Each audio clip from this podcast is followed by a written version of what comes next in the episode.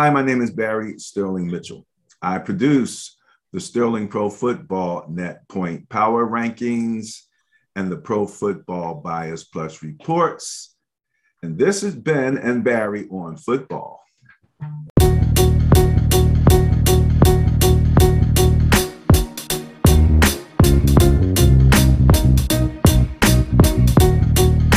Out there, this is Ben Dickerson, your co-host.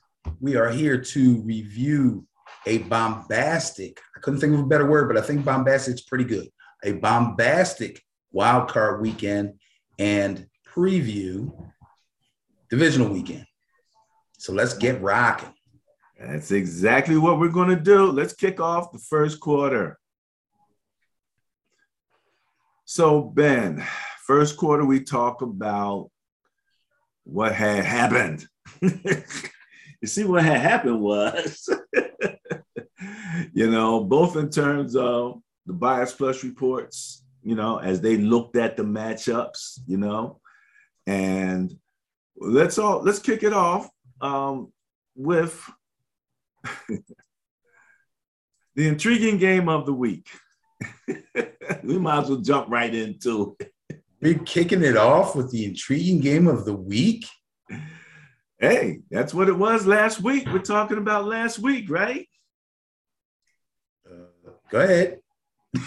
Arizona Cardinals at the Los Angeles Rams. Bias plus score of 0.3 favored the Cardinals, mainly because they had a much better turnover, average turnover differential that they were supposed to be able to make up those points.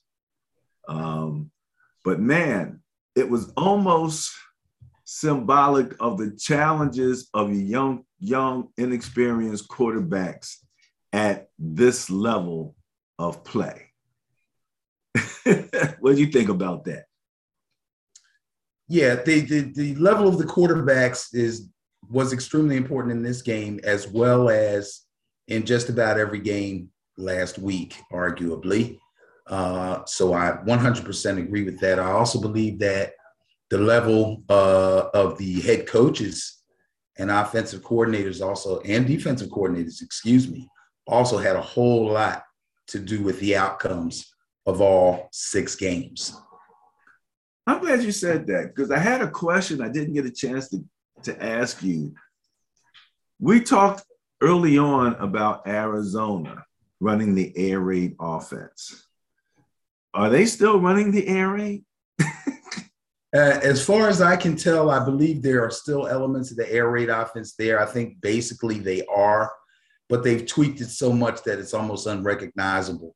And I can understand why they would tweak it. I mean, obviously, it's the NFL.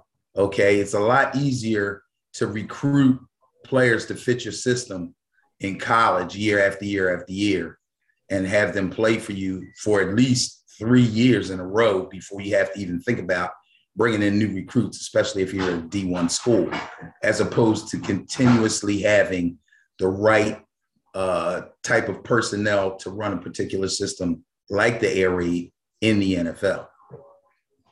So yeah, it's been tweaked up quite a bit. A lot of it's been turned uh, a little bit more toward helping Kyler Murray. Um, you know, you have to deal with offensive line changes, COVID, injuries, nothing new. But as far as the system is concerned, I believe it's been, for lack of a better word, tweaked up quite a bit. Ben, air raid. He's telling, he's looking for the green grass. He's telling this guy, go here. Da, da, da, it seems to me that that style of offense would fit a really good pocket quarterback better than a guy who starts running around a lot. Sometimes it's it's like Kyler, he, he's so good athletically and he can get away with a lot of that stuff. And it's, it's fantastic. Everybody loves it, makes great theater. Um, but I just don't know if that's the, the type of quarterback that that can make the best use of uh, that type of offense, number one, he has to move because of his height. So he has to find his passing lane. And you know, I think he that he's very smart to have pulled it off to this particular point. Um, but it's just interesting, you know, again, as as the uh, competition has gotten better, you know, that they, you can see where they've, you know, they've struggled.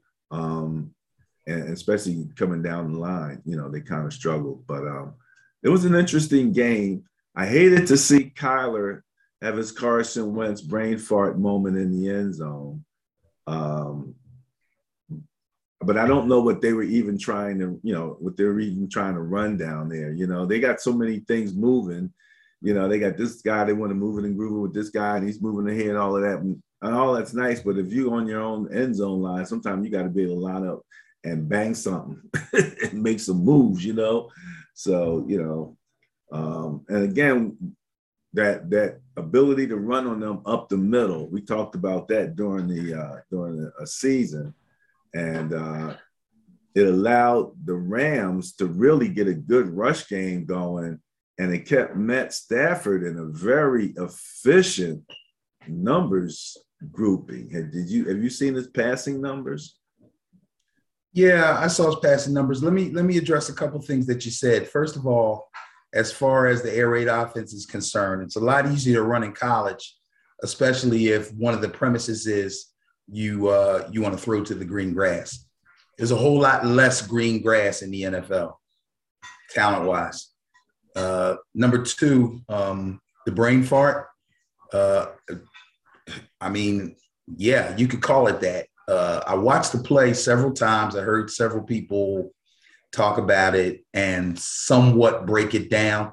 You could probably get a better breakdown if you look at the all 22, which I know you have um, the ability to do.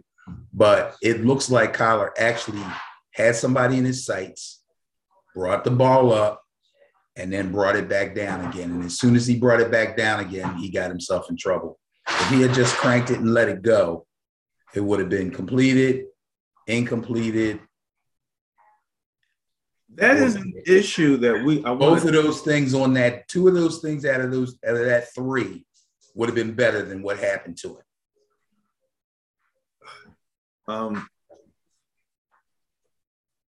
the ability to get the pass off to so many open guys for the quick pass underneath that I I don't think these guys just they just don't see them.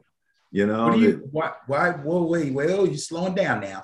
You're taking this play, and you're talking about things you've seen from other quarterbacks on other teams do or not do. I don't think that's right in this situation. What do you mean, so many open guys? If it was so many open guys, why did he take the sack? Well, that that becomes the question.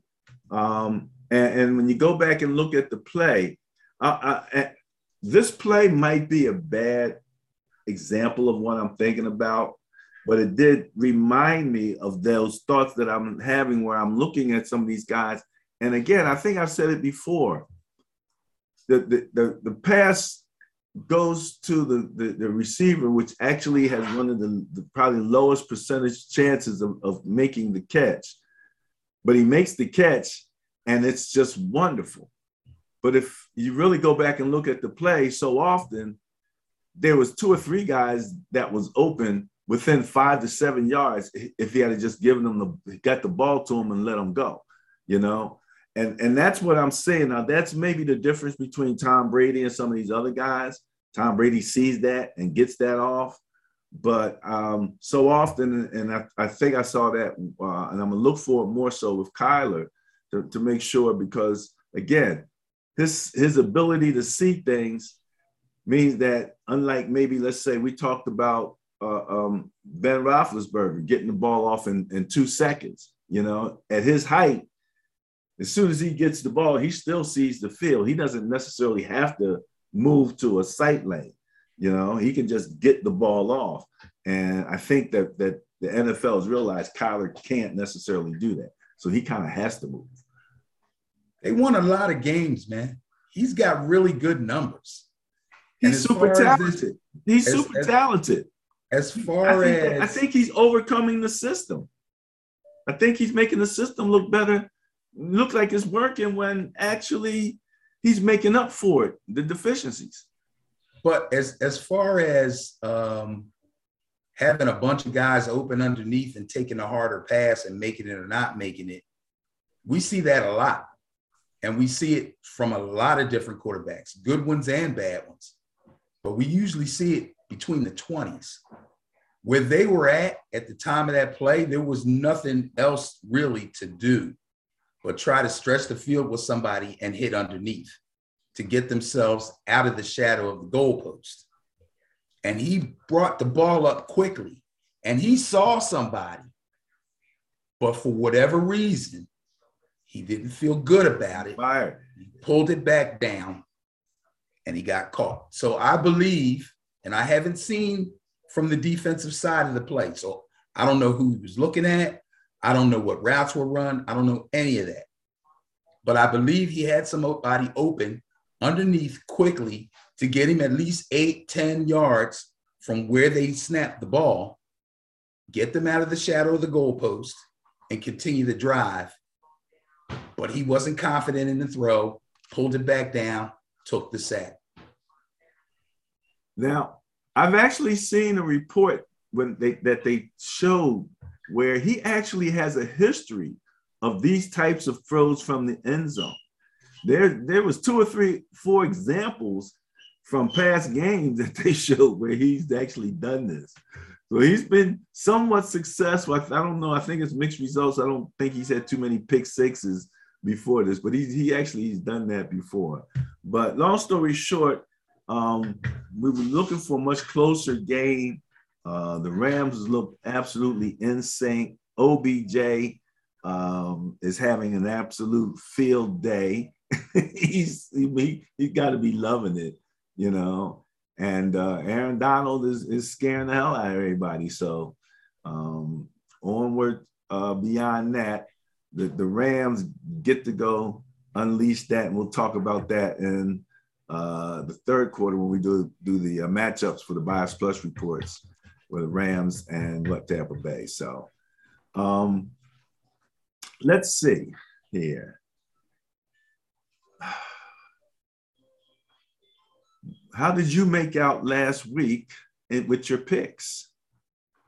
Um, I actually feel pretty good about this. Uh, of the six games, I won four. Um, the two games that I lost, one of them I went with the bias and one I didn't.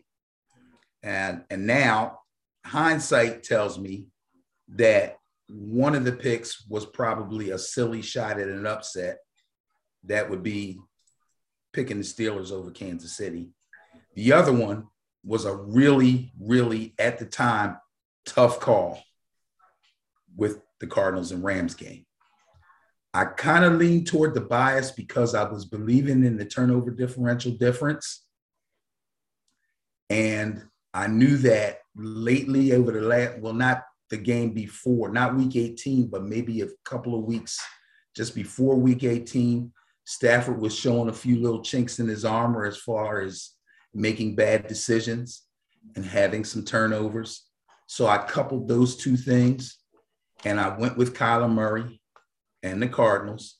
And uh, I believe I looked back at our video from last week and I do remember saying something about the two receiver corps and how good Cooper Kupp was.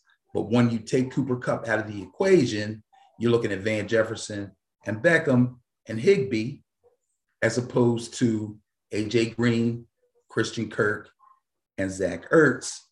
And I thought Zach Ertz kind of tipped the balance of the scales a little bit for me. Funny, Zach Ertz did have a good game, if I remember, but it wasn't a great one. And by the way, Beckham didn't have a great day either. He had a really good day.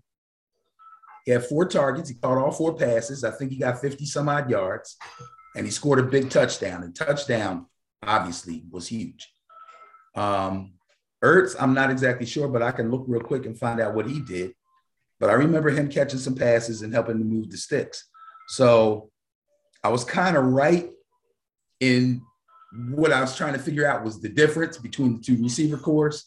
Unfortunately, the difference was Higbee. Freaking Higbee woke up. Higbee had big catches. I don't think he scored a touchdown. I can't remember if he scored a touchdown or not, but I know he had some really nice catches. So all in all, um, well, yeah, right. We were talking about what I did last week. So yeah, the other games to me, I think they were easy picks. Uh, did I go with the bias on everyone? Yes, yes, yes. No. So three of my four wins were with the bias, one was without. So I feel good about that. The other one was a silly pick taking the Steelers to upset the Kansas City. And excuse me, the Cardinals Ram game. Yeah, it was that was silly. Um, but I, I do silly things sometimes. But the Cardinals Rams game I thought was was a toss up. I really did. And um, I wasn't surprised at what the Rams did, but I was unfortunately surprised that the Cardinals just seemed to be not really ready for prime time. Uh, okay. I mean, one quarterback threw the ball a lot. you know, I'm talking about Kyler Murray. He, you know, he had way more attempts at passes. He he passed to way more people than um, Stafford did, but Stafford was way more efficient and, and, and deadly in what they did, and so um, that's what you got to look. That's what you got to look at. There was a much higher level of execution across the board for the Rams. So absolutely, absolutely, Stafford was on point. Stafford was on point. All his passes were on point. He he was fantastic. Yeah. He used everybody, and he had the run game going. And the crazy thing is, again, as far as I'm concerned, and I'm not talking about the numbers because we can look at the numbers. I, you know, but the eye test tells me that neither one of these defensive fronts are really or really excel against the run. So both teams had the opportunity to move the ball on the ground. Unfortunately, because Stafford was so sharp and because their game plan looked like it was golden and everything was working pretty much the way they expected it to, um, they were able to get some scores on the board and take the run game away from the Cardinals. Um, and again, like I said, not only are we talking about difference in quarterbacks, but we're talking about a difference between Sean McVay and Kingsbury. Sean McVay was ready. Sean McVay is talked about by his peers as a genius. Okay. And he he's had his mistakes and he's had his problems. But this weekend, Sean McVay was nice. Great play calling, mixed in the run. It was fantastic. Interesting. I heard them talk about uh, McVay and Stafford um, recently, and he said, I'll paraphrase something to the effect of McVay saying that with Stafford, you know, if he gives him a play, you know, if it's a three deep zone, he doesn't have to tell him if it's a three deep zone, do this. You'll give him the play, and he'll let no. him, and he'll Not handle no veteran quarterback. There. Yeah. No. So apparently, he used to have to do that with you know, um, the previous quarterback they traded to the Lions, Goff. Goff, you know. So if, if that's what he's saying, if that's true, you know, yeah, I mean, it's it's nice to have that. So, um, just for fun, just for a little bit of fun in this quarter, because uh, we only got a we don't have a lot of games to talk about, so that that quarter is not going to take a long time. Um, but I wanted to share I want to share a little Madden rating fun. And that's what I was laughing at and looking at. All right. Can you see that right there? Yes, I can. So here are your overall Madden ratings.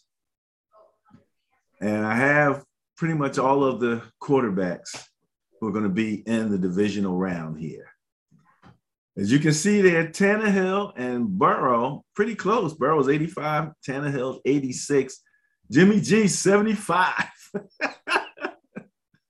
and the funny thing is, Lance is like a 72 on the game, but you can do so much more with him because of his athleticism. The athleticism is always a plus. You know, I'm a big pocket guy, but you know, athleticism is a plus, no doubt. So then let's see if we can just jump over here. You look at these three guys.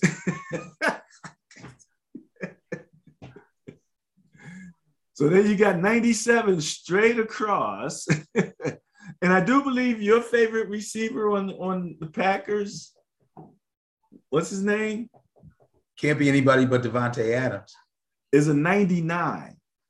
So okay. on that on that team, you got a 97 quarterback throwing to a 99 receiver. That combination exists on the game. And then Patrick Mahomes is laying in there with these guys at a straight 97. So Brady, Aaron Rodgers, and Patrick Mahomes, based on the rankings, the ratings database for EA Sports Madden 22, are all 97.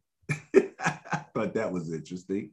And then to finish it off, we have Josh Allen, Matthew Stafford. They both look like they're human at the very least, with Josh at 86 and Stafford at 82. So out of the final eight, uh, my beloved Niners have Garoppolo. He is the, the lowest rated um, quarterback of the group. But uh, what do you think about that? That that is a as a comparative look at your at, at the remaining quarterbacks for the division uh, playoffs. Well, thank God for your beloved 49ers that that's Madden and not real life. Jimmy Garoppolo is the perfect quarterback for the system that the 49ers run. He's proven that several times in the past, and he's especially proven that lately during this playoff run and just before the end of the season.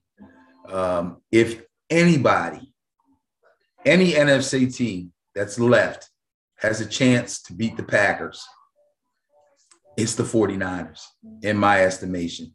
I think they're the best equipped team to go up there and give them trouble. All right. Well, we'll talk about that in the in the uh, third quarter. That's, that's, just my opinion about Jimmy Garoppolo. All right.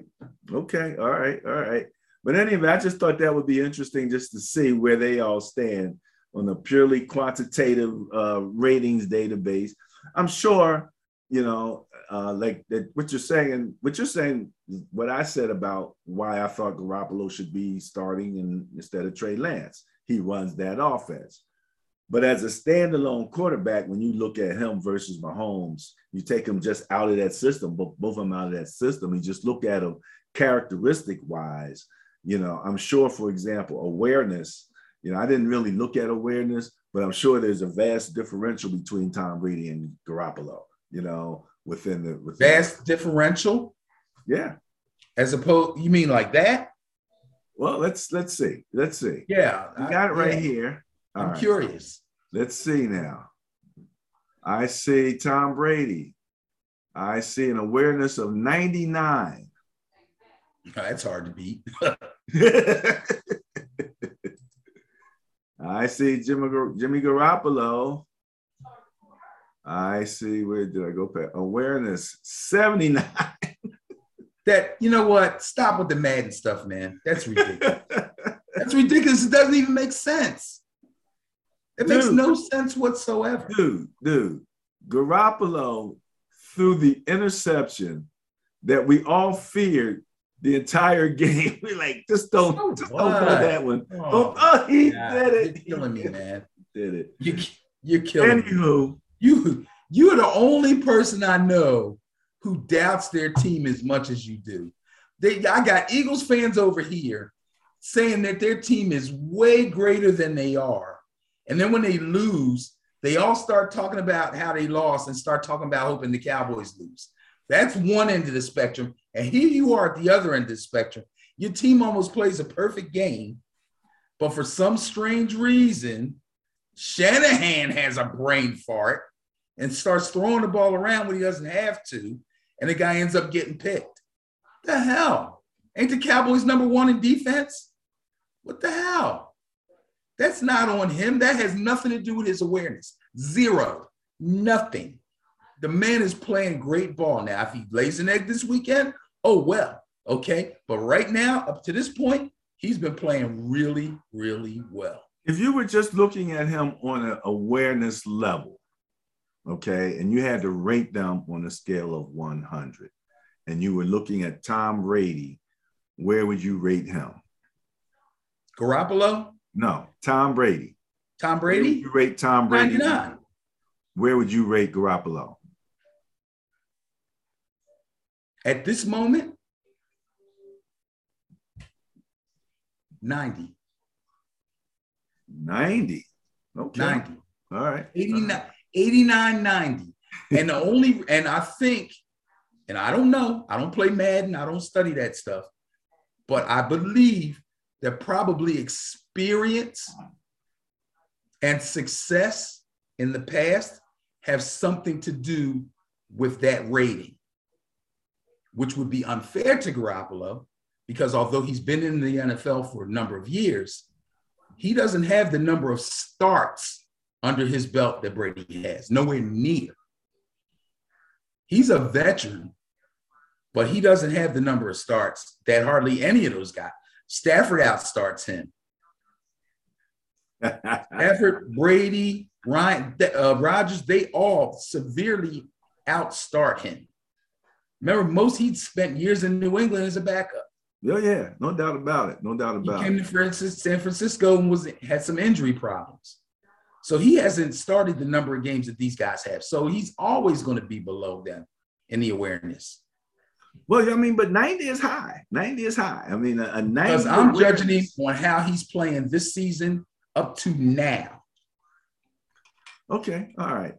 That's the fun of man is that is that there's a number and you, you have to kind of commit to it. You know what I mean? And it, it takes you to No, you have to commit to You know, I mean, you said you said 90, so you know, Yeah. you actually you had a asked me. on that. I gave an answer, Now, but speaking I'm of not numbers, nothing. you and I, uh, the, the the the bias plus report was uh, about 67% four for six. You were four for Right. six. So we, we both kind of went different ways. But of the other games, any particular mention that you have on any of the, the pre those previous games before we move to the second quarter? Uh, I think the Bengals are looking really, really scary, but I believe they were able to take advantage of the Raiders. I think the Raiders came in with uh, not a solid plan about how they wanted to attack the Bengals defense. Um, I think they had an idea, but I, and I they must not have played each other during the season. So I think they had to plan on this one straight off of film. I could be wrong. I, I don't know. I can't remember that stuff. But I don't believe those two teams played in the past this season. Um, and the Bengals were cooking on all cylinders, and the Raiders really just couldn't get going. They they had some some stops and starts. They had some spurts of good ball. Uh, Josh Jacobs looked like he was fine and ready to go. But again, you know, you fall behind. You can't stick with your run game. You try to get back into the game, um, and then things start to fall apart. As far as the Patriots are concerned, I never thought they had a chance in this game, and they absolutely didn't. They were completely embarrassed and whipped by a far superior team, as I called it in the beginning of the season. The Buffalo Bills are my pick. Yeah, I'm ready to do it. Buffalo Bills are my pick to go to the Super Bowl out of the AFC. Okay. Um, the Eagles, the Eagles never had a chance. Never. You guys got to start waking up there out there in Philadelphia. Call your team what it is. It hurts a lot less when you do that. Okay. And if I say something about the Eagles, good, bad, or indifferent, somebody always goes, Well, the Giants. Tell me something I don't know, but I believe it. It's still my team. Okay. You guys are in a freaking fantasy world. There's no way they were going to go down there and do anything competitive against the Tampa Bay Buccaneers. Impossible. And the score proves it. And last but not least, Cowboys. They had their chances. They had their chances. They just couldn't get it done. I, I, I, I'm not going to get into that because talking about the Dallas Cowboys is going to be something that we're going to hear for a while now, for the next few weeks. And once the offseason comes, they're going to be monitoring and following everything the Dallas Cowboys do because there's a lot of folks out there that can't believe that they gave it up like that. And the fact that it was close at the end and come down to that last play, if that shouldn't even really happen, they were lucky to even have that opportunity to make it look like they might do something at the end. The turnover. It was, it was Shame the on turnover. Ben, I want to ask you a question about this game. I don't want to get all into whether he should have, shouldn't have, shouldn't have, shouldn't have. This is just a logistics question. Okay. They were at the Niners 41 yard line. Okay. Go ahead. There was 14 seconds left on the clock. So it's a 41 yard long pass to the goal line. I'm thinking your speedy wideouts run about a 4 3 4 4 40, which means that in 16 seconds, 14, 16 seconds, you could get two shots at the goal line from the 40. That's not a super long pass, but it is a nice deep pass. You got Lamb, you got Amari, you you got guys that if you spread them out in this one-on-one, they will probably win. And you don't, you know, is that is that logistically does that make sense that you could maybe have gotten two shots off at the end zone within 16 seconds? Two Hail Marys from 41 yards out? Yeah. Okay, with two deep safeties and the corners playing off a 10 yard cushion. So now they're only 31 yards away from the end zone. And they're turning and running because they're not worried about anything thrown you know, underneath. No, I understand you're talking. You're thinking strategy. I'm just talking logistics. I'm just talking. Do you think that these guys could literally have ran those no. routes no times within a 16 no. second period and be successful? No. No, I didn't say they would be successful. I'm just saying, no. do you think they could have gotten no. two two shots at it? Only one shot in 16 seconds. Wait, you're asking could they have run two plays and gotten off two passes? Yes. Yes, they could have done that. Yes.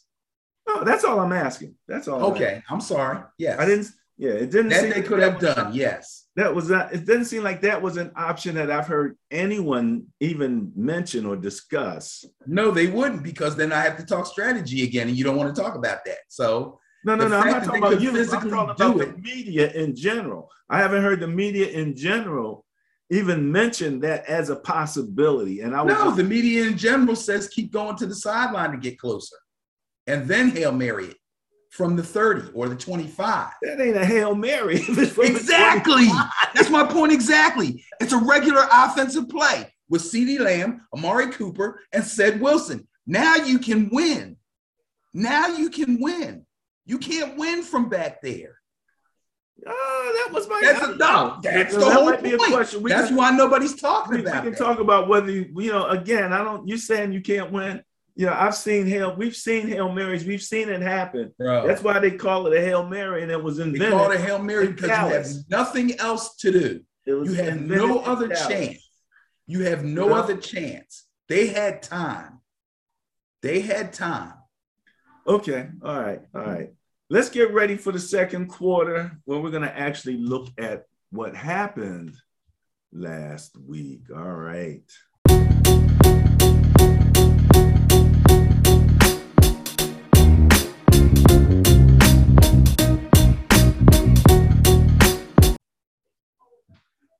All right, Ben, let's kick off the Sterling Pro Football Net Point Power Rankings portion of the second quarter and take a quick look back um, at the rankings based on through the wild card playoffs.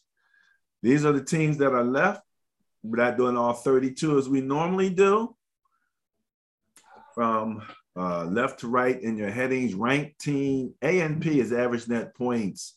APF is average points for. APA is average points against, and ATOD is average turnover differential. So Ben, here we are. Um, let me let me say uh, real quick. I'll just do the rundown of the net points for those who are listening in a podcast. Number one, Buffalo plus 12.4. And again, average net points and average turnover differential can run uh, positive and negative. And I did want to mention real quick, Benny, um, the two teams who were in the negative going into the wild cards were the, the Pittsburgh Steelers and the Las Vegas Raiders. So they got properly dispatched of the the the uh, Philly and the Niners were both in the positive uh, closely. Philly was 13th at 3.5. The Niners were 12th at 3.6. So you know, um, so those are some of the teams that that uh, you know that didn't make it through. Arizona was actually a plus 4.9 tied with Cincinnati. So, you know, Arizona played some good ball. We talked about that. Um, but they're not left in this list. One is Buffalo, 12.4. Tampa Bay is second at 9.7. Kansas City, third at 7.6. The LA mm-hmm. Rams, fourth at 6.2. Cincinnati, fifth at 5.16. Green Bay, 4.6. Seventh, Tennessee, 3.8. And eighth, San Francisco tied with Tennessee at 3.8. Again, your average net points is the differential between your average points for and your average points against. So it's a little easier with this number. You can actually look at it and kind of see kind of what's going to happen when we start to talk about the bias plus reports, where we take into account both the average net points and the average turnover differential when we look at that. Um, number one across the board for average points for the scoring uh, champ for right now is Tampa Bay at 30.1. The defensive champ is Buffalo, only allowing 17 points per game. Uh, and that's they might have a little skew for this the whooping that they put on um, on uh, the Patriots. And again, a referendum on those rookie and, and young quarterbacks coming into this level of competition.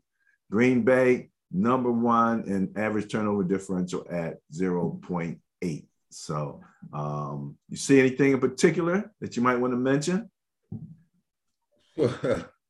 yeah, I see a lot in particular that I don't know if I should mention or not, but I guess since I already stuck my neck out and said I was making my pick for the Super Bowl out of the AFC is Buffalo, I can look at this and I feel even better about that.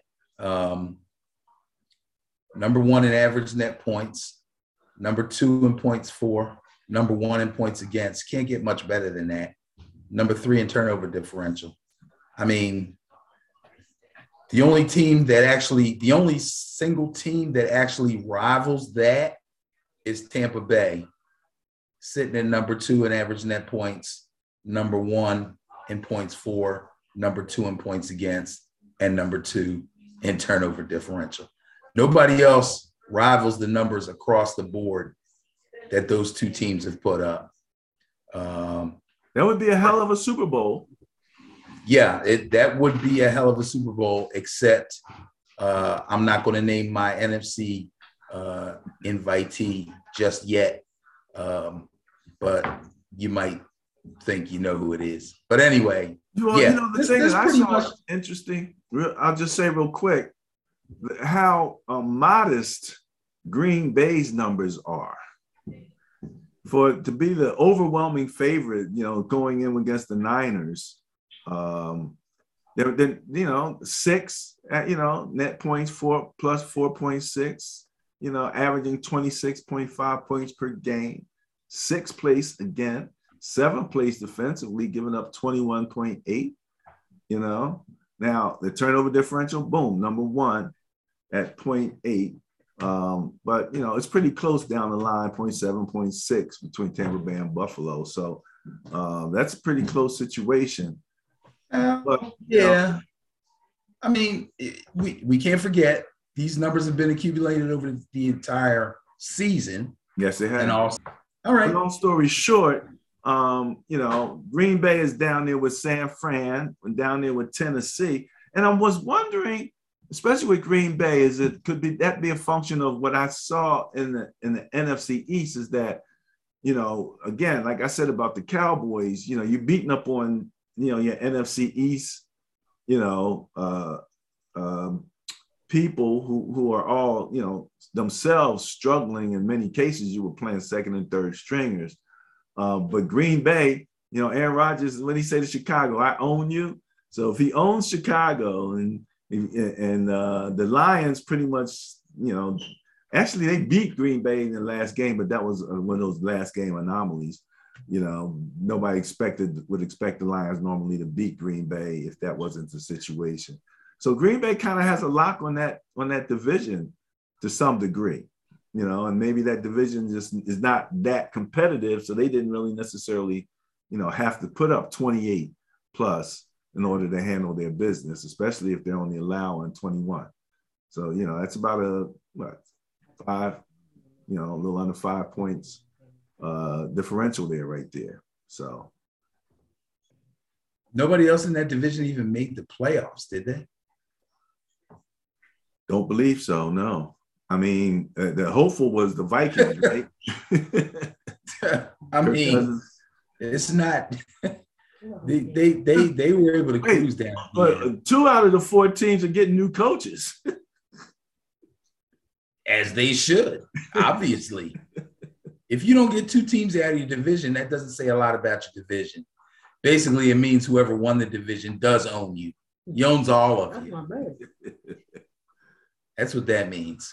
So, but I just thought that was a little modest. Those numbers were a little modest. Cincinnati is a little modest, you know. Um, Tampa Bay again, 30 points a game. Uh, I was looking at 28 being that that that point.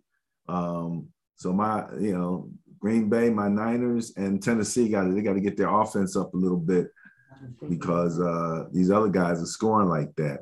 Um, but everybody's pretty close defensively. I mean, from fourth down to eight, we're talking less than a point six, you know, in points against you know, and you know, San Fran is right there, 21.2.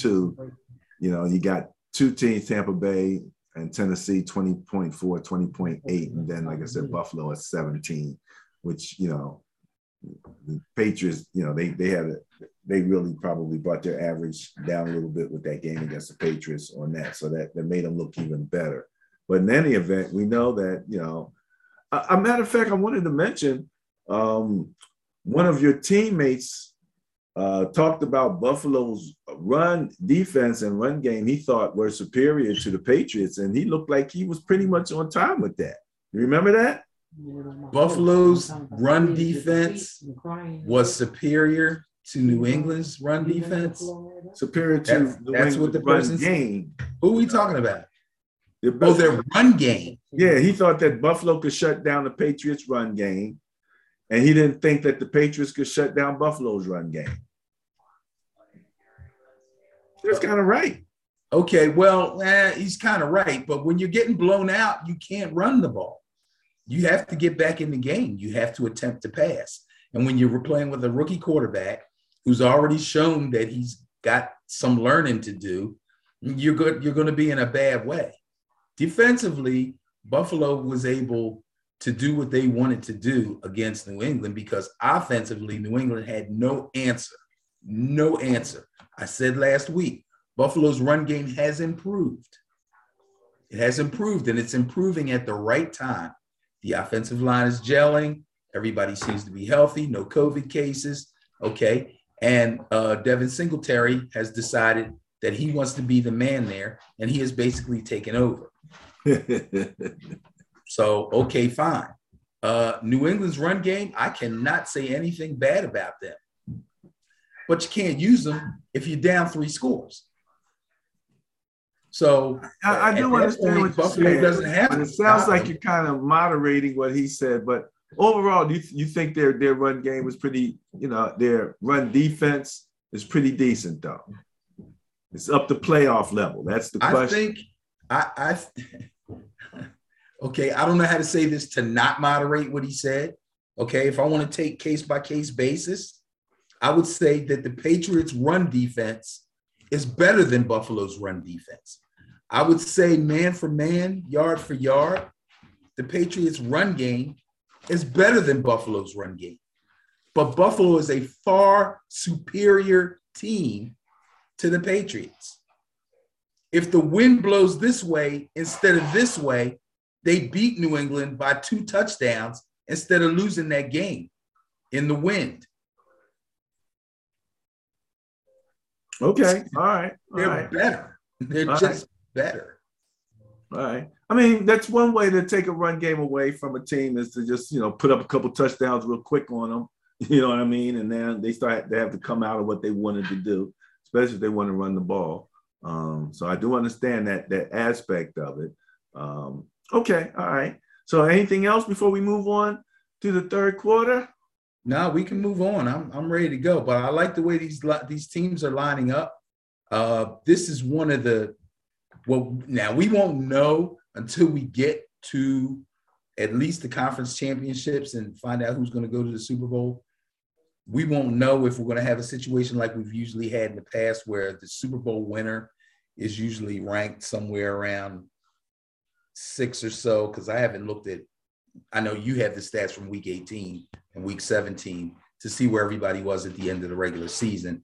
A lot of times, the top team at the end of the regular season sometimes doesn't even go to the Super Bowl but I think that'll be interesting. But the way these teams are lined up right now looks really, really accurate as far as I'm concerned, with the only exception being the 49ers. The other thing I think is that um, Green Bay got the buy, right? Yes. So, you know, that would put them at the top of the conference. But like I said, their numbers looked, you know, um, modest. And, and just win, same, baby. And and the same thing for the Titans, you know. So just that, win, that, baby. Hey, that that might say something of you know about them, you know, that might that might defeat my 28 point thesis and say, now nah, you can get it done with 25, 24. And as you know, that can happen. As well, it can. happen. I mean, right. Trent Dilfer right. won a Super Bowl. I'm holding on to the 28th right now, though. Trent Dilfer won a Super Bowl. Let's not forget. Say that again. I said Trent Dilfer won a Super Bowl. Let's not forget. you remember that team went six weeks in a row without scoring an offensive touchdown and won the Super Bowl. Six weeks in a row. That was that was the Ravens, right? Yes. They won on field goals and pick sixes and fumble recoveries. That's so a pretty, that's go, a pretty special defense. So, absolutely, mean, but right. if you look, go back and look at those numbers, I bet you they weren't scoring anywhere near twenty. Bare. And, and wait, who was the running back? Uh, uh, not Jamal Adams. Uh, Molly. Yeah, no, not Jamal Adams. Jamal. J- J- yeah, right. Molly Mall. that power run game was in effect back. right. But they didn't weren't anywhere near 28 points a game. They weren't nowhere. Right, well, they again, you know, there's a, there's a lot of ways to control the game. Time and space. Just win. Time and space. Just win. It's that's what it's about right now. It's just win now. Let's talk about who's going to win or who's projected to win in the next segment, where we're going to move on to the third quarter, and again, I remind people this is Ben and Barry on football. You can get us at www.benandbarryonfootball and find us on social media Facebook, Twitter, Instagram, and of course, of course, podcasts, Anchor and Spotify podcast.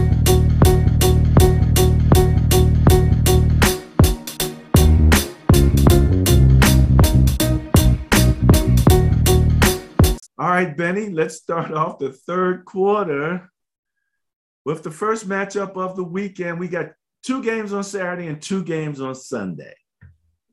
Four games total. This is the early game. Let me see here. I got times. I put times down on this is 4:30 on Saturday. Cincinnati Bengals at the Tennessee Titans. The bias plus score 1.6. 1.6 favors the Bengals. Wow. Gets tougher and tougher, doesn't it? Let me run it down to you real quick. Cincinnati came in ranked fifth with an average net points of 5.1. Tennessee came in ranked seventh, average net points of 3.8.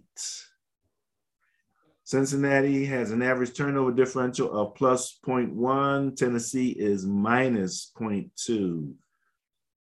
So it's very close especially when you factor in that turnover differential. And King Henry's supposed to be coming back. Uh oh. It's good to be the king. He's going to be fresh. Is he going to be fully healthy? Is he going to be ready to rock and roll? What do you think? I, I, I think he will be, first of all. Um, I think Cincinnati's probably the hot team in the AFC right now, hotter than Kansas City, almost as hot as the Bills. City? Hotter. Oh, yes, by, by far. Bengals are cooking on all cylinders. Kansas City's, to me, is still a little clunky. And when I say that, let's remember this team was just in the Super Bowl like two years in a row. They won one, they lost one. So clunky for them is not necessarily a terrible thing, but it's bad for them. Um, Cincinnati can't seem to do anything wrong right now. Uh, this is going to be a tough, tough matchup for them having to go into Tennessee. If this game was in Cincinnati, and them being favored, even though it's only 1.6 in the bias plus, I would probably go with the Bengals. But I think that Tennessee is locked and loaded. I think they have their whole offensive line back. I know Taylor Lewan is back. Uh, I know Derrick Henry is now back, and they would not be unleashing him if he wasn't as close to 100% as he can possibly be. I mean, at this point, nobody's 100%. But if he's cooking around 96, 97, 98%, he's going to be a handful. AJ Brown looks good. AJ Brown looks good. They're probably going to cart Julio back out there, but my daughter knows how I feel about Julio Jones, so I'm going to leave that alone. I'm going to leave that alone. But I'm telling you something AJ Brown is a handful by himself. Single him, double him, man him, throw up a zone. AJ Brown is, is the truth. Okay. So um that and and since I talked about coaches when I talked about the games last week, and we made note of the quarterbacks who won and the difference between them and the quarterbacks who lost, as far as veteran presence, uh, early success, okay, in, in Mahomes, because Mahomes hasn't been, been there that long. I'm looking at Joe Burrow and I'm looking at Ryan Tannehill, and people have been slighting Tannehill for quite a bit. But Tannehill's a vet. Tannehill's been around. Tannehill was in the playoffs last year. Okay. Burrow's in his second year, and he's looking wonderful. And he's going to probably have many, many great years to come. He has basically resurrected the Bengals. But when I look at the coaches, I look at Mike Vrabel, and I look at uh, I forgot his first name, Taylor, Zac Taylor. Okay, I see an advantage for the Titans. I see and feel an advantage for the Titans. I love the Cincinnati Bengals. I want to pick them. I actually think it'd be even more interesting down the line if the Bengals win this game. But I have to go with the Tennessee Titans. I'm going to go against the bias, and I'm going to pick the Tennessee Titans. I, I kind of look at this a little bit like in in the uh, boxing fight game. You have boxers and you have fighters and those differences. And Styles make fights. That's what they always say. yeah, right. So I kind of understand what you're talking about and again, especially if if Henry comes up. The thing about Joe Burrow though is this is what his third year, second year. This is his second year. Okay, so he's he seems to be pretty mature at, for a second year guy. I would agree. In terms of when they talked about, you know, how's all this feel, he he's like, you know, this is how it's supposed to be. So I can't get real up, up and down about this right here because we ain't did it yet. He type he had that kind of attitude, you know. Um, so it's going to be interesting to see how far he can go. The bias plus again favors the Cincinnati Bengals based on what they've done uh, through the year, and uh, that includes the, the wild card. That's all averaged in. in these numbers. So, okay, let's go to the next one. The San Francisco 49ers at the Green Bay Packers bias plus score bet 1.8 That's great. favors the Packers. Uh, 1.8. Once again, I'm telling you, man, you you, you don't give your team enough credit, bro. 1.8 is tight. And if anybody has the formula to beat the Packers, I believe it's the 49ers. The only question is let's look at it this way. The the Packers offense is extremely balanced on top of the fact that you have Aaron Rodgers at quarterback. So he can pretty much go out there and call the game himself and be successful. Not only now does he only have Davante Adams to lean on, but he's grown a stronger rapport with Allen Lazard and MVS. On top of the fact that Randall Cobb is now back. Randall Cobb can catch three passes in this game and hurt you. That's the kind of guy he is. Aaron Jones, as healthy as he's going to be, AJ Dillon should be back off COVID. He should be fine. Zaire Alexander, the corner, has been out almost all season. He is back. This is this is big. 'Cause Packers are loaded up, man. They're going all out for this thing. They're going to be really hard to beat. But if anybody has the formula to beat them, it's the 49ers because they run the ball so well. And if the Packer defense has a weakness, that is it. Their run de- defense has been shoddy. They've been good certain games, okay? But it's usually games when Rodgers comes out firing, they get a touchdown up, they get two touchdowns up. People panic because it's Aaron Rodgers. Oh my God. And they start throwing the ball probably before they even need to.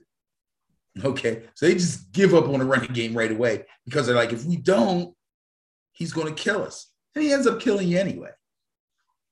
So Mr. Shanahan is going to have to be patient. If they score on you first, you still got to run the ball. Plus, not only do the Niners have the really good running game, but they have all the peripheral stuff in their running game with Deebo. Big time difference maker. They still haven't unleashed Kittle yet. At this point, I don't know even, I don't know, bro. I'm getting worried. Like at this point, I'm kind of glad I don't have him in the fantasy teams I got left. Because at this point, it looks like they're not going to. Aiyuk is getting more and more looks, and Kittle's getting less and less. But every time I watch a successful run play, Kittle's making the big block. They're on to something. I don't know what it is. And I don't think they care who gets the glory. They're on to something, and it's working for them. They're going to be a handful, but I got to go with the Packers. I have to take the Packers because it's Aaron Rodgers. It's on the frozen tundra. They were in the A- NFC Championship game last year and pooped it away to Tampa Bay. They had every chance to win that game and didn't do it. This time, they're not going to leave anything to chance. I think they take the Niners out in a really good game. The game's going to be good at least for three quarters. And then, you know, we'll see what happens. But yeah, I'm going with the Packers. Well, I don't blame you. This is what's interesting. You know, I do the virtual, right? And I don't know if you can see this, but I'm going to read what it says. That's it. It says, I was, again, for our podcast audience, I was surprised at my ability to dominate this game. This play shows things going pretty well. I think even Jimmy G could have ran this in after the defender missed. With two minutes left, Niners up 28 to 7. The Packers got the ball but didn't score until 22 seconds left. Failed onside kick and three quarterback kneel downs later. Final score 28 14 Niners. Check out Ben and Barry. And this just happened again. I play with Trey Lance. And we were just in that situation here. And Trey looked and he was dead to rights to that guy, but somehow he got by him. And after that, boom. And I'm like, man, you know, it, it's it, if it's going good like that, then then you know, keep it going. Can I, can, can I see that again? You want to say it again? Yeah. There you go. No play action. Okay, that ain't happening in a real game, bro. Jimmy G's gonna be turning his helmet back around because it's gonna be flipped sideways.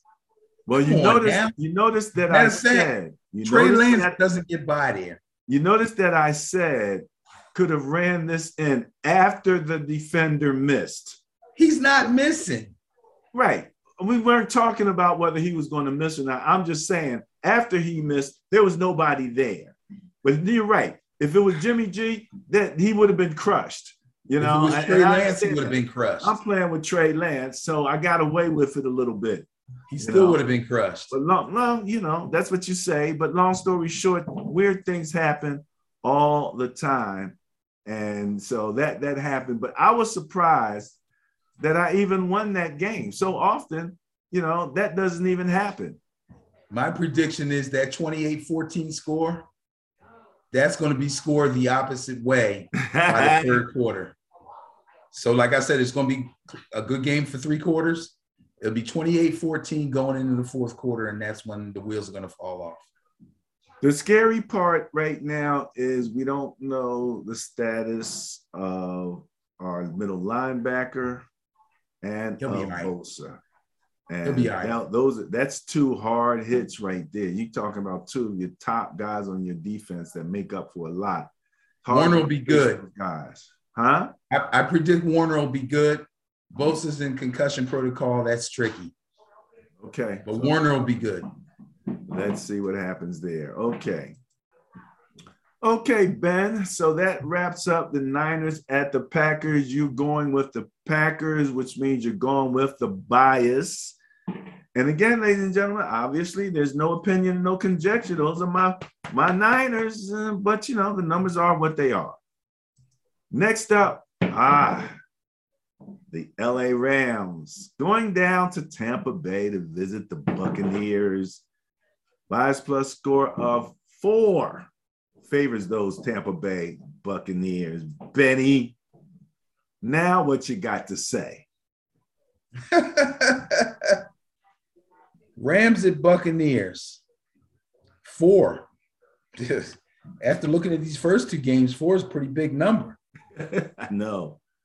Uh, first of all, the Bucks earned every bit of this bias plus score, even though it's only four. Um, they've proved that they can do what they need to do offensively and defensively. Um, Brady's missing uh, some big play guys, uh, mainly Chris Godwin, but he does get Fournette back, playoff Lenny, as they call him.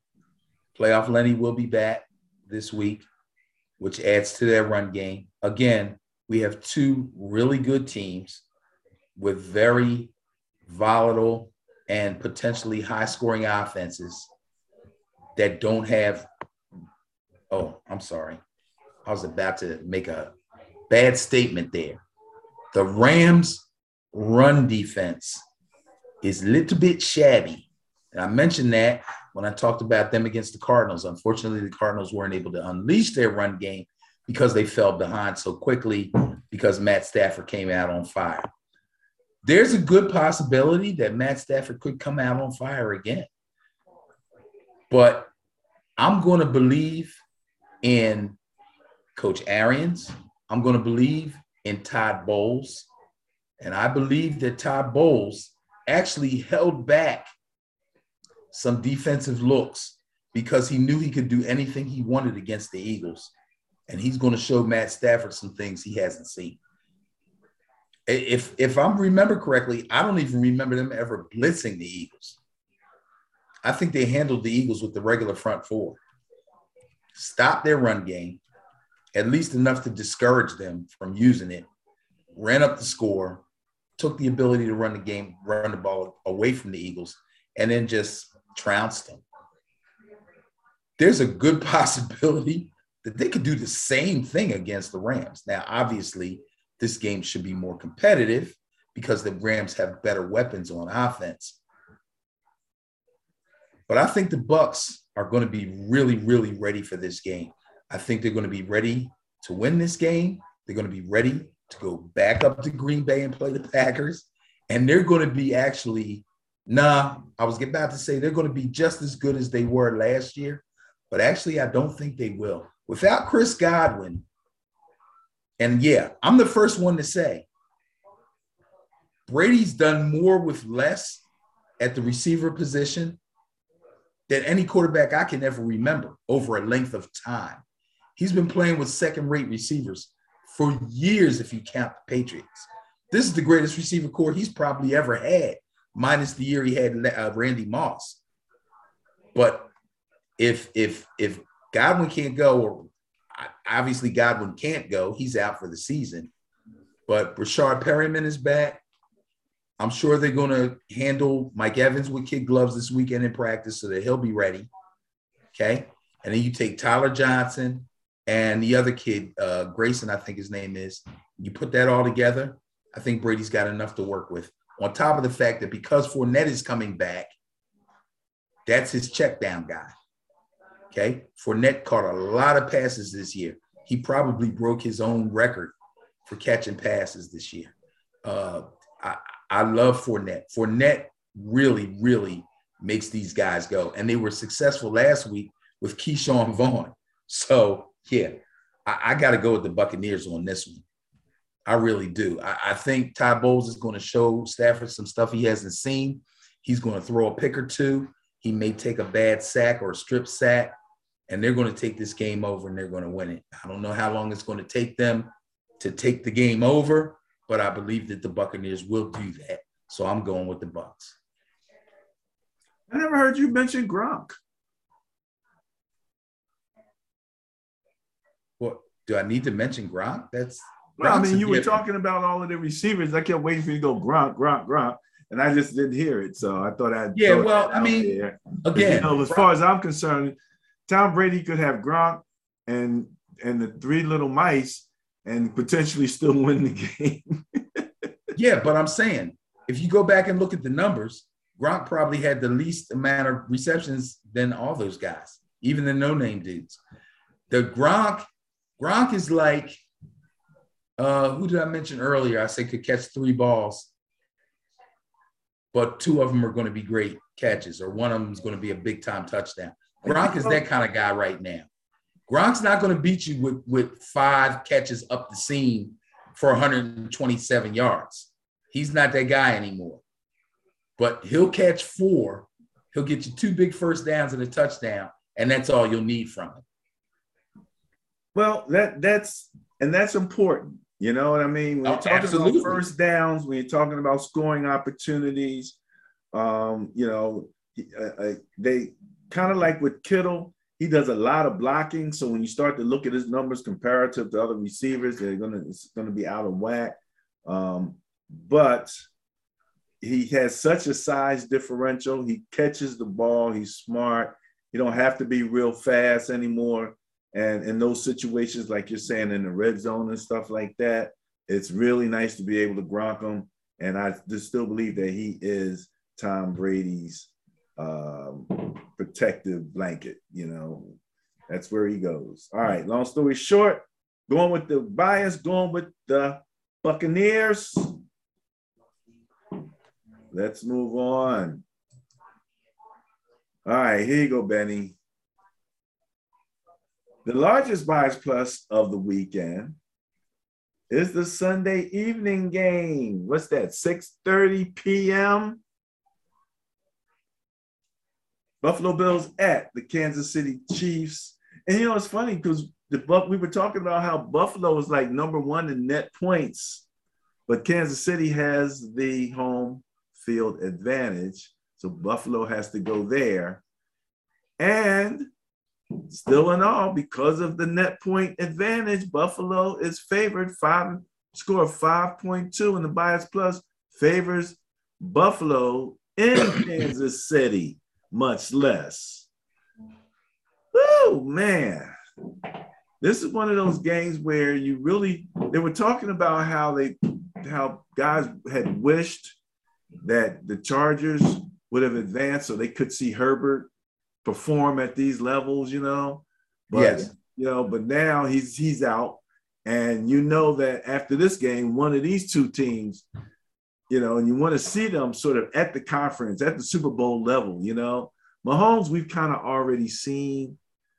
Um, but right now, your boy Josh is playing a right combination or a nice combination of pocket and running quarterback. So uh, you know, and he's got Diggs, he's got some weapons. And yeah, man. So here you go, buddy. What he got? Okay, first let me Bills mention, Mafia or what? Oh, you know I love Bills Mafia. You know I love Bills Mafia. I've said time and time again over the course of the season that I think the Bills are better than Kansas City. I believe the Bills have already gone into Kansas City and won this season. I believe they will do it again. I'm taking Buffalo right off the bat. No drama, no extra. Now, the only scary thing about picking Buffalo in this game is number one, Chiefs are home, which isn't that big a deal to me. Okay. Number two is what I saw from the Chiefs offense last week was a little bit more spreading around of the ball by Mahomes. Um, he got the ball to like everybody. Uh, um, what's his face? Um, obviously, Kelce got his. Um, Tyreek Hill didn't catch as many balls as he normally does. Teams are really bracketing him and trying to keep him from killing them. Uh, Hardman had a good number of throws and good catches and good yardage afterward. Um, Remember, goodness. remember, I was talking about how much opportunity there is in those underneath throws and those quick passes. You yes, and And they were using advantage of that uh, of, of those now, and also I guess included. I don't know if these are included as passing stats, but didn't he have it? He had at least two. Then they had the one play to the lineman where it's like the shovel up the middle. Yeah, Yeah, that's considered a pass. That's a pass. That's a pass. Okay. Yep. So yeah, they they're tricky. little sleight of hand here and there. You know, that's that's Andy Reid's forte. I get it. But when the Bills unleash their offense on that shaky Kansas City defense, he's going to have to pull out all the stops to keep up.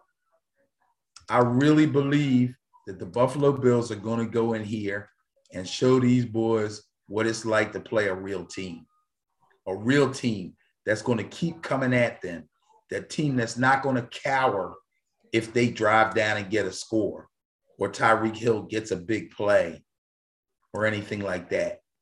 And and and the and the good, like I said, the good thing about the Chiefs is the diversity with which they used their passing game last week. The bad thing about the Chiefs is their lack of a running game. If in fact this becomes a scoring battle, or if in fact the Buffalo Bills were to go up on them, it's going to be a problem. In fact, even if the Chiefs go up early, will they be able to sustain it? Will they be able to hold a lead without a real run game? They're pretty much done, bro. Helaire is down. Darrel Williams is not healthy. The young kid Gore didn't look so good against a good team. They- They're coming in a little short-handed. It's all on Mahomes. And we know what happens to Mahomes when he's under intense pressure. I saw several plays on the network where they showed where he could have come up and thrown the ball, and instead he chose to escape the pocket and try to throw on the run. He's still got the same problems he had last year when they lost the Super Bowl. I'm taking the Bills. I'm taking the Bills confidently. All right. Right. And you know something that's real.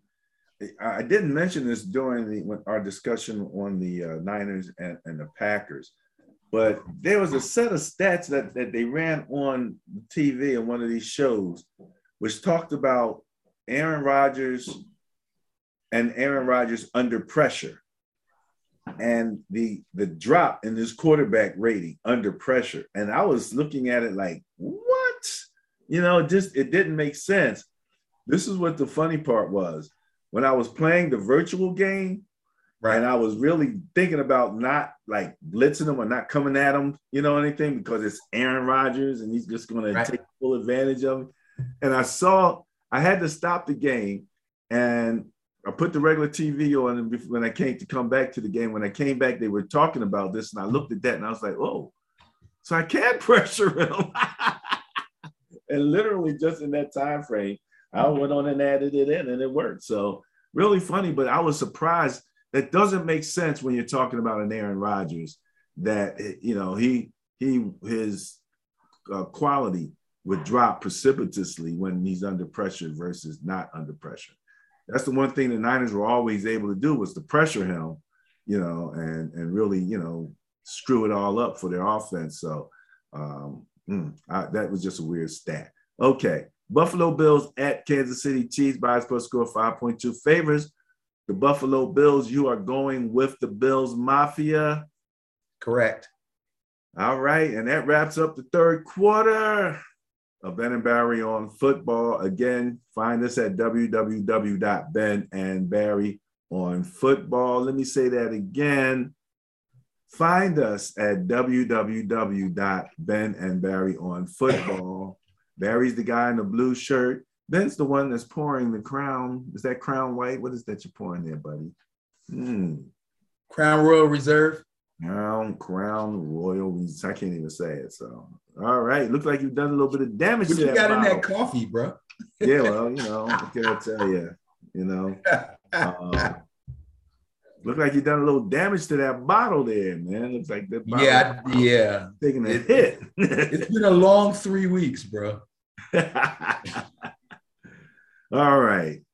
Well, Okay, Benny, let's kick off the fourth quarter of the show here. This is where we go back to our Facebook page at Ben and Barry on football and talk about hot topics and current football events. All right.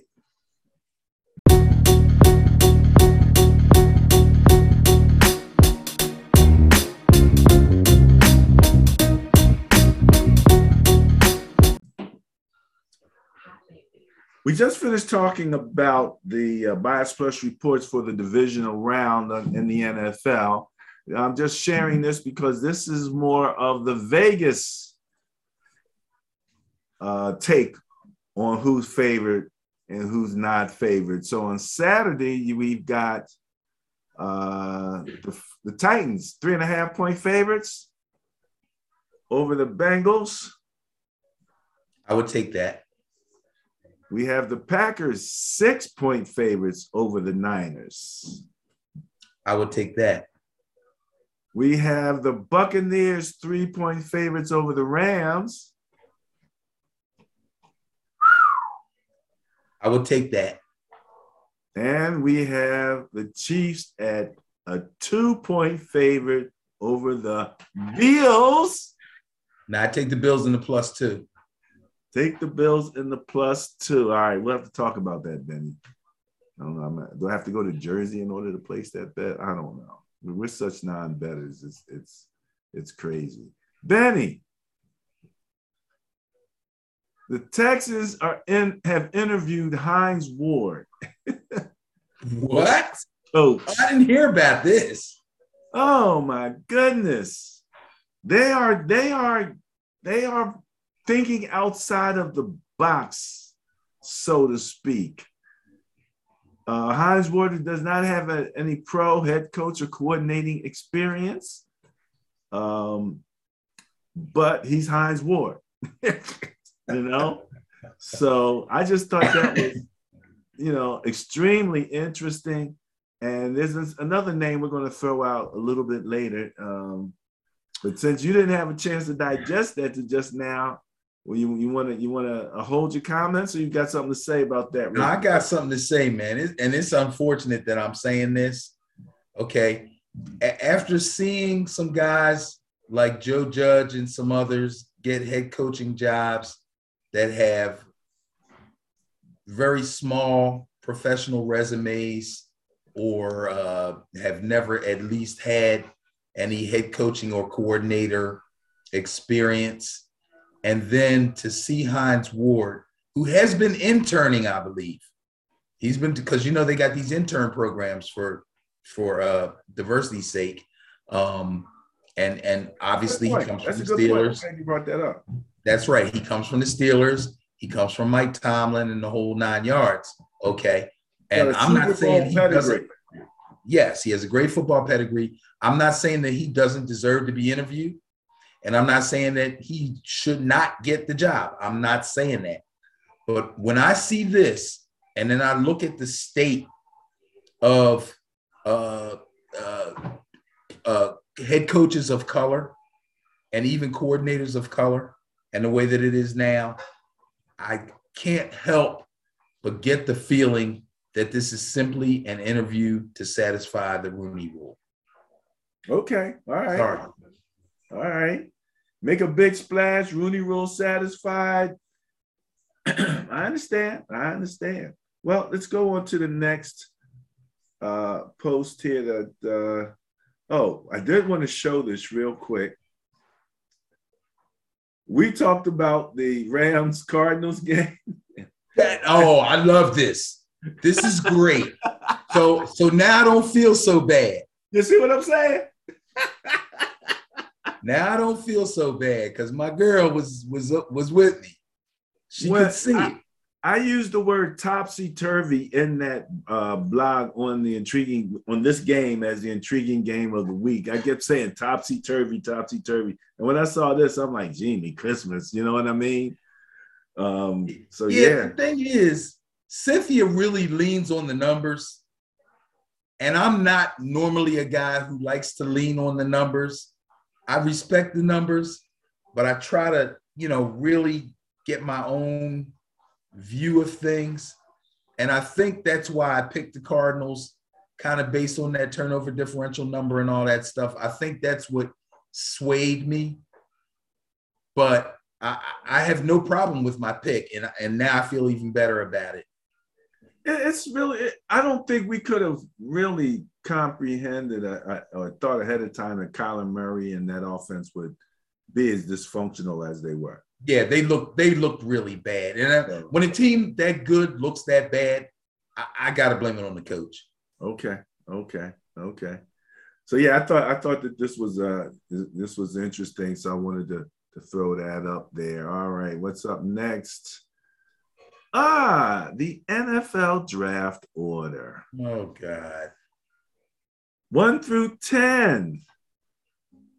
Uh, the Jets at 10, the Broncos at 9, Falcons 8, the Giants at 7, Panthers at 6. Giants got two picks in Wait the top 10?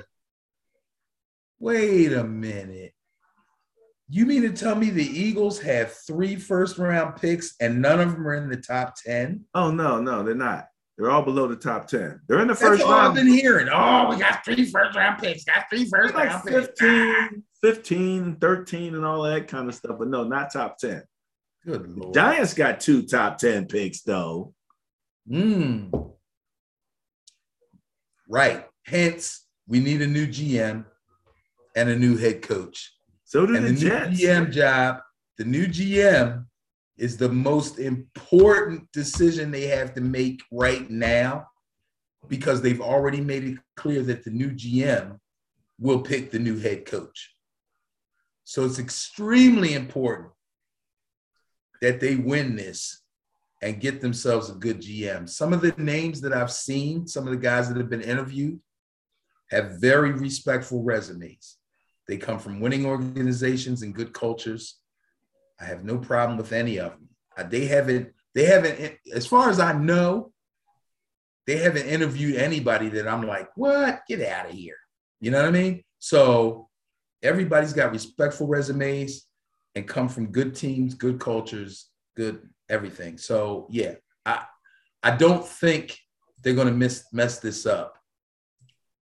But I do hope that they actually hit a home run on this. Because if they do, the Giants will be back within the next two years, at least back to the playoffs, which is which is all I want because it's all up from there. The Giants are not a team that's going to sit around in the mire for a decade like they just got finished doing.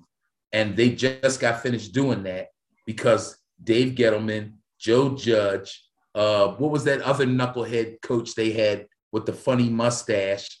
And, and, and Pat Shurmur. Are you kidding me? Strike one, strike two, strike three, you're out.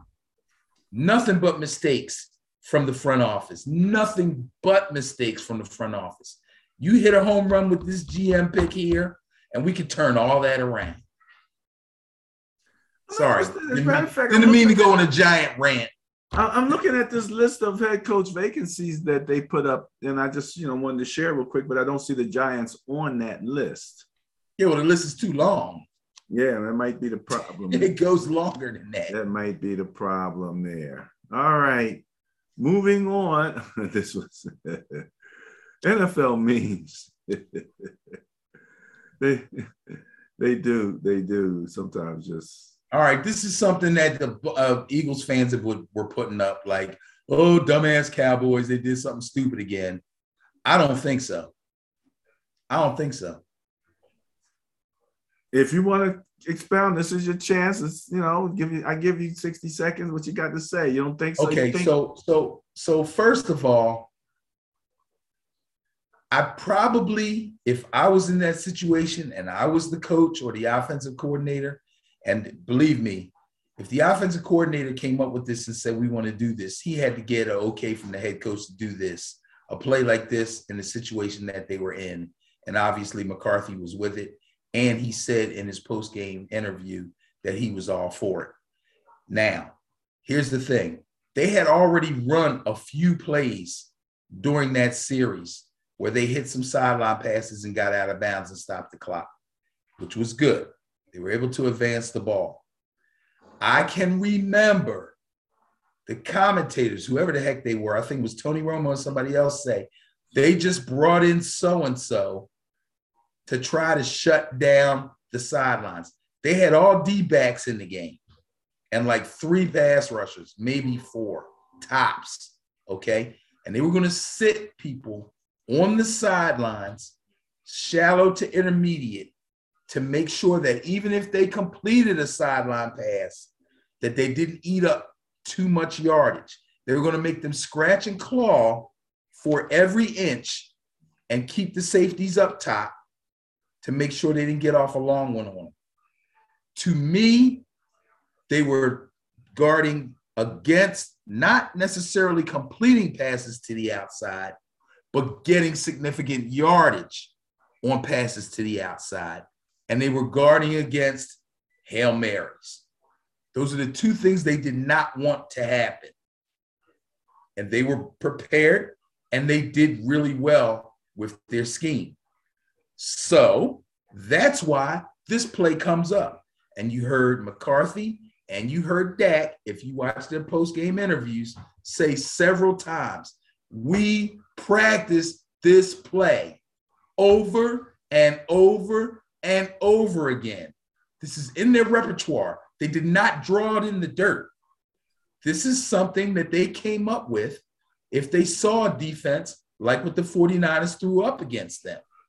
Here's the problem when you're practicing it, and I heard, I want to say, Ryan Clark say, in practice, you might be able to get this off in 12 or 14 seconds. But in a game where a big fat lineman might lay on you and make it tough for you to get up after you slide, you might need 16 to 18 seconds. So no matter how many times you practice it and say, well, we can get this off and get it down and get one more shot at the end zone within 14 seconds, in a game, that's not guaranteed. Number one, he only needed to run about 10 or 12 yards. He ran like 15 or 16. That's a second, second and a half, at least minimum. Then he slides. Then a guy lays on him. Then he gets up. And then, in the heat of the moment, he hands the ball to his center. Worst mistake he could have ever made. Because the ref actually was running, he was sprinting in to set the ball. And because he gave it to the center and the center put it down and the line lined up, he had to bang in the deck and a lineman to get them out of the way to set the ball because the ref must set the ball after every single play. That's the that was the mess up. If he had just slid, stood up, and turned around and looked for the ref, he could have handled the ref the ball. Guys are set up. Ref, all you have to do then is just squeeze between the guard and the center. You don't run into that. Set the ball, snap, boom. Now they got a shot at a real play, not a Hail Mary. All right, there you go. That's Ben's thesis on the situation. I'd have thrown two deep balls from the 41 yard line and it'd yeah, been, with everybody dropping and yeah, everybody dropping. That's that's how it. That's what happens in the hail mary. Everybody's dropping. He throws. Bro, it wasn't a hail mary situation. Hey, it, it wasn't even as long as a hail mary. It's a forty yard pass. She me Christmas. I was somebody's getting. Bro, they already got. The corners already got 10 yard cushion. Safety's already got 20 yard cushion. Yeah, I hear you. They be standing there waiting the, the, for him. That's ridiculous. The, the chances of that of Barrett, that stop. run you sound bad, working. Barrett, this that was a high risk move, and uh, and it was stop. very low chance that you're going to get that run off. Drop the ball, stop. do everything. First of all, do, and then minimum number, only maximum got barely a second get to get one playoff. Maximum numbers they can get down there. Maximum number of receivers they can get down into the end zone in the time Three. that they need. Three. Three. Maybe maximum four. number of Maybe DB. four. They, they they probably got another fast guy. No, they don't. Oh, maximum, no. No, Gallup is hurt and they don't have nobody else. Okay. Who? The guy Butler or uh, whatever his name is? No, stop. Num- maximum number of D backs that the Niners could get back. Well, first of all, you said they're plastering. Try the six. Then you say they're Try plastering six. the sideline. Try so six. If they're playing the they're playing the out. They've already spread themselves out. Bro, you can't be everywhere. Are you serious, Barry? You are you serious right now? Are you serious right now? Yes, I am. You got a corner here on this sideline, 10 yards off. You got a corner here on this sideline, 10 yards off, right? You got four more DBs, basically in an umbrella. 15 to 20 yards off, and you think three receivers are going to run into that mess? First of all, as soon as the guys on the outside run down you're field, you're not going to go out there with three receivers. You said how many receivers can get to the end zone? So you aren't going to be out there with just three guys. Even in that little what you call them there, you were out there with five guys. Okay. How many you gonna go with? So long story short, this is how all many you gonna go with? How what? many are you gonna go with? Six? What? Five, you're still outnumbered. This you're that, outnumbered. They're only rushing that three. Is what makes the this the fact that you this is why you go get a CeeDee Lamb and an Amari Cooper, who if you can get a one-on-one or even a one-on-two, they you will can't get a one-on-one in that situation. They're in an umbrella zone. They're the, the an umbrella zone. I think that they oh could have done God. more against my Niners than what you think. so that's You're what's killing me, man. About the You're whole killing thing. me. You're killing me right now. All right, let's move on to the next thing. Comeback player of the year, Joe Burrow. What do you think about that? I think that's a wonderful choice. He already won it, or it's. This is what they're saying. This came up today from the NFL or Pro Football. I'm saying, is it a, is it official? this is this is a Pro Football Focus award. Oh, okay. All right. So they're calling him. Okay. So he tore his ACL and his MCL back in November of 2020. He's got a 91.2 passer rating, which is number one in the NFL. He's thrown 13 touchdowns on 20 plus yard throws. That's that's nice. That means his deep ball is the truth. which is first in the NFL, and um, he is Pro Football Focus comeback player of the year. I would agree with that. Okay, okay. He's he's having a great year now. The genius of getting Chase as a receiver, man, because you know, genius. It, I was thinking about how deep his passes are versus how long those touchdowns are when Chase catches it over the middle and runs it for 50 yards. you know, that counts as a, you know, if Chase runs it for 50, that's at least a 50 yard touchdown that goes down for him. That, that, you don't have to throw it in the air 50 yards. Nope. no. You know, that that was that was probably one of the better choices to, to help him really, you know, mature as a quarterback and really feel comfortable that you know, and, and who he can, and then having a go-to guy like that. So, um, I told you two years ago, Ja'Marr Chase was better than Justin Jefferson. Okay, okay, all right. Well, Justin Jefferson ain't bad, but Ja'Marr Chase is bad. Ja'Marr Chase is better. He was better at LSU when they were teammates, and he's better now. Ben, first I said Hines Ward. Now look, interview Texans. Flores. That's again, again, as good as we think Flores was, and as much as we like Flores, again, they just fired a black head coach. Now they're interviewing two black head coaches. if they turn around and they hire Urban Meyer, I'll never watch a Texans game again. I'm telling you, man, I can't help it. The state of the NFL and and and coaches of color leads me to believe that the conspiracy theory is satisfy the Rooney rule and then take who the hell we want. Not and this interview, it's what they do. It's just what they yeah, do. Exactly. and this interview looks better than the Hines Ward interview because this man has already got head coaching experience and had a nice run at the end of this season with a quarterback that reports say he didn't even like.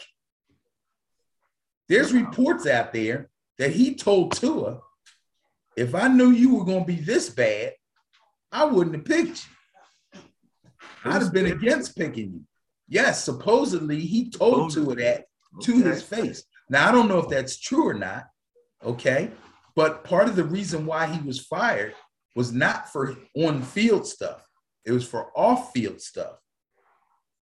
So, you know, I, I, I don't know. All I know is if they hire him, kudos to him. Great job. I think the Texans will be glad they did it. But if they don't, and they take somebody like Urban Meyer or there's a lot of other white coaches think, they could take who are sure. There's a bunch of them, well, but I don't think. Yeah, sure, I, I understand that, but are they going to fit? Are they going to fix that wreck of a culture that they have down there? Everybody can't do that. You know, everybody. Doug Pederson wants no parts of that job. I'll tell you that. And he's out there trying to get himself a job. Doug Pederson might end up with the Giants. Well, okay, the, but the, he don't want no parts of that job. GM, right? They have the same general manager. They didn't get rid of him.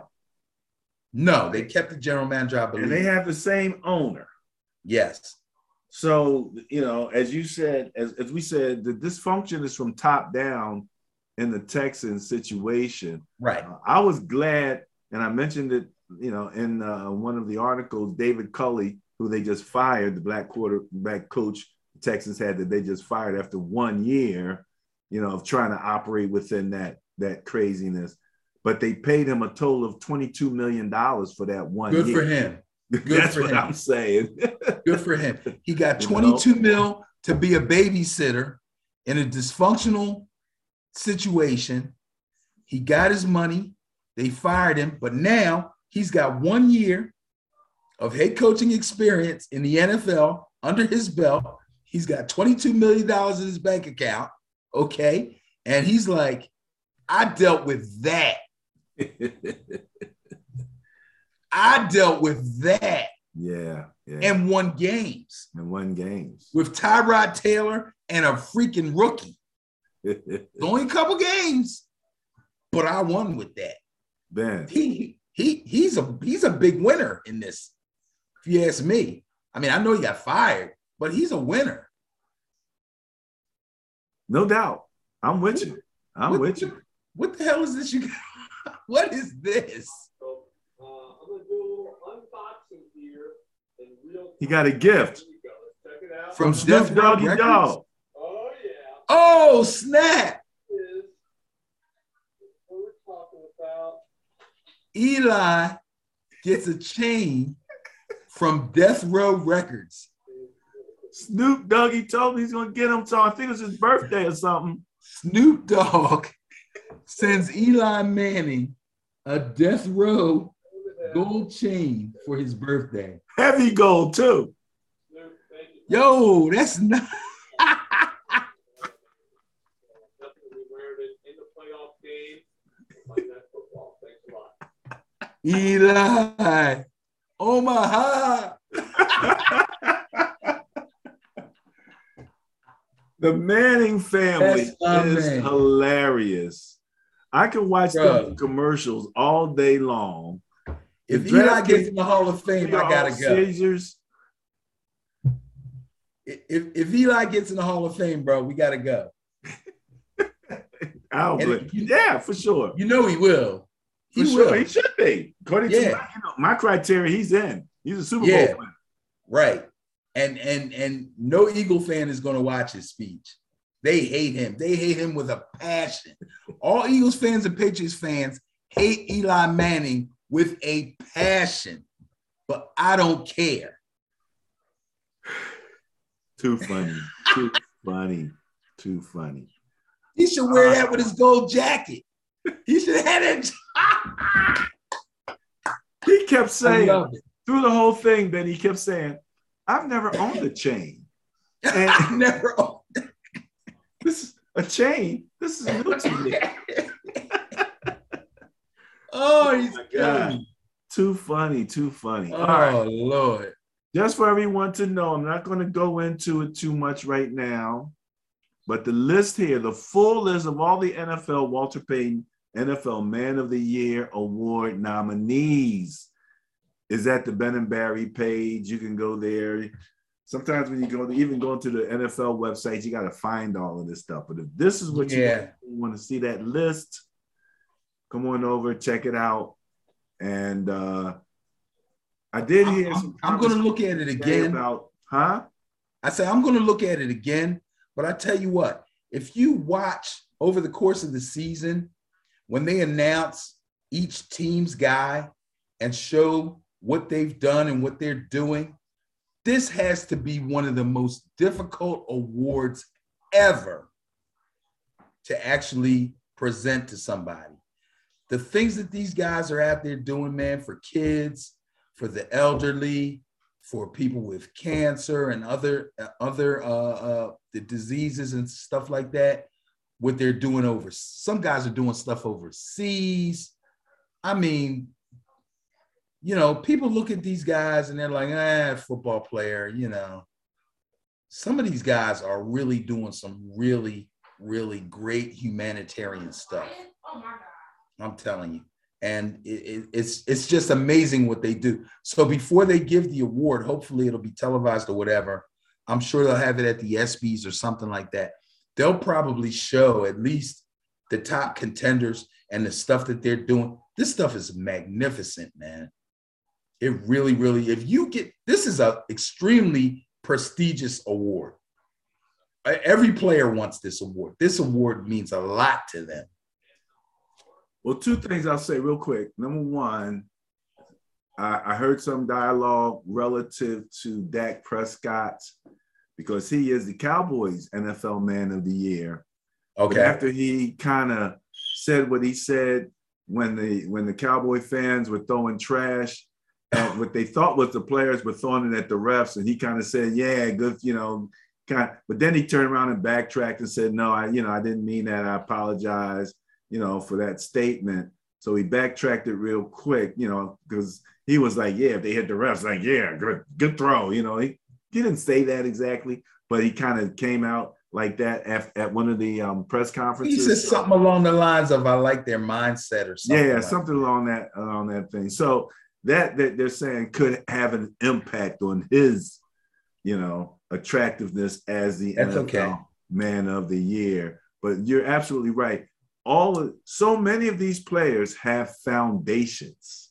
Yes, You know, they are, they, and we don't know about all of them. Many of them are getting uh, help from the Inspired Change uh, uh, area, uh, um, a nonprofit uh, social work that the NFL does at large. Um, and so there's money. And this was what I didn't understand.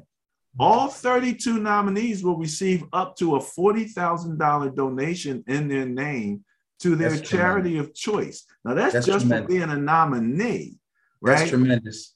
Yes, The, um, the winner of the award will get $250,000 donation to their charities, courtesy of the NFL Foundation and nationwide. So, that's fantastic. we always try to say, you know, talk about some of the good stuff that's happening in the NFL. I don't know if we have much beyond that.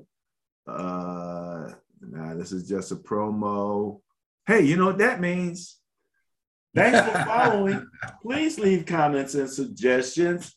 This has Ben and Barry on football. We believe football is life. That is our motto. And you can find us at www.ben and Barry on football, a major social media and on podcast, Apple and Spotify. That leads us to the end of the fourth quarter. Mr. Dickerson, any final comments? Real quick. So I've been hyping it up. It finally happened. We went down to the flag football national championships. I was helping the coach. I was the defensive coordinator for the Philly Legends, which is the eight man, 35 and over team. We did not play well. We only won one game. We lost two. It's a double elimination tournament. We were out. I'm sick about it. I don't feel good about it at all. I didn't feel good about it, and I still don't. Um, I'm still mulling some things around in my head in reference to that. Uh, no other Philadelphia team, I believe, was able to come away with a championship. However, some teams did do well. Uh, Tri State Bullies, who are actually from Delaware but have played in our league, did pretty well in Division Two. Um, UT Cobras, who uh, have won some tournaments over the last year, um, came up a little bit short, uh, but they did play. They play with the big boys. They played Division One, eight man Division One. Um, so they came up a little short.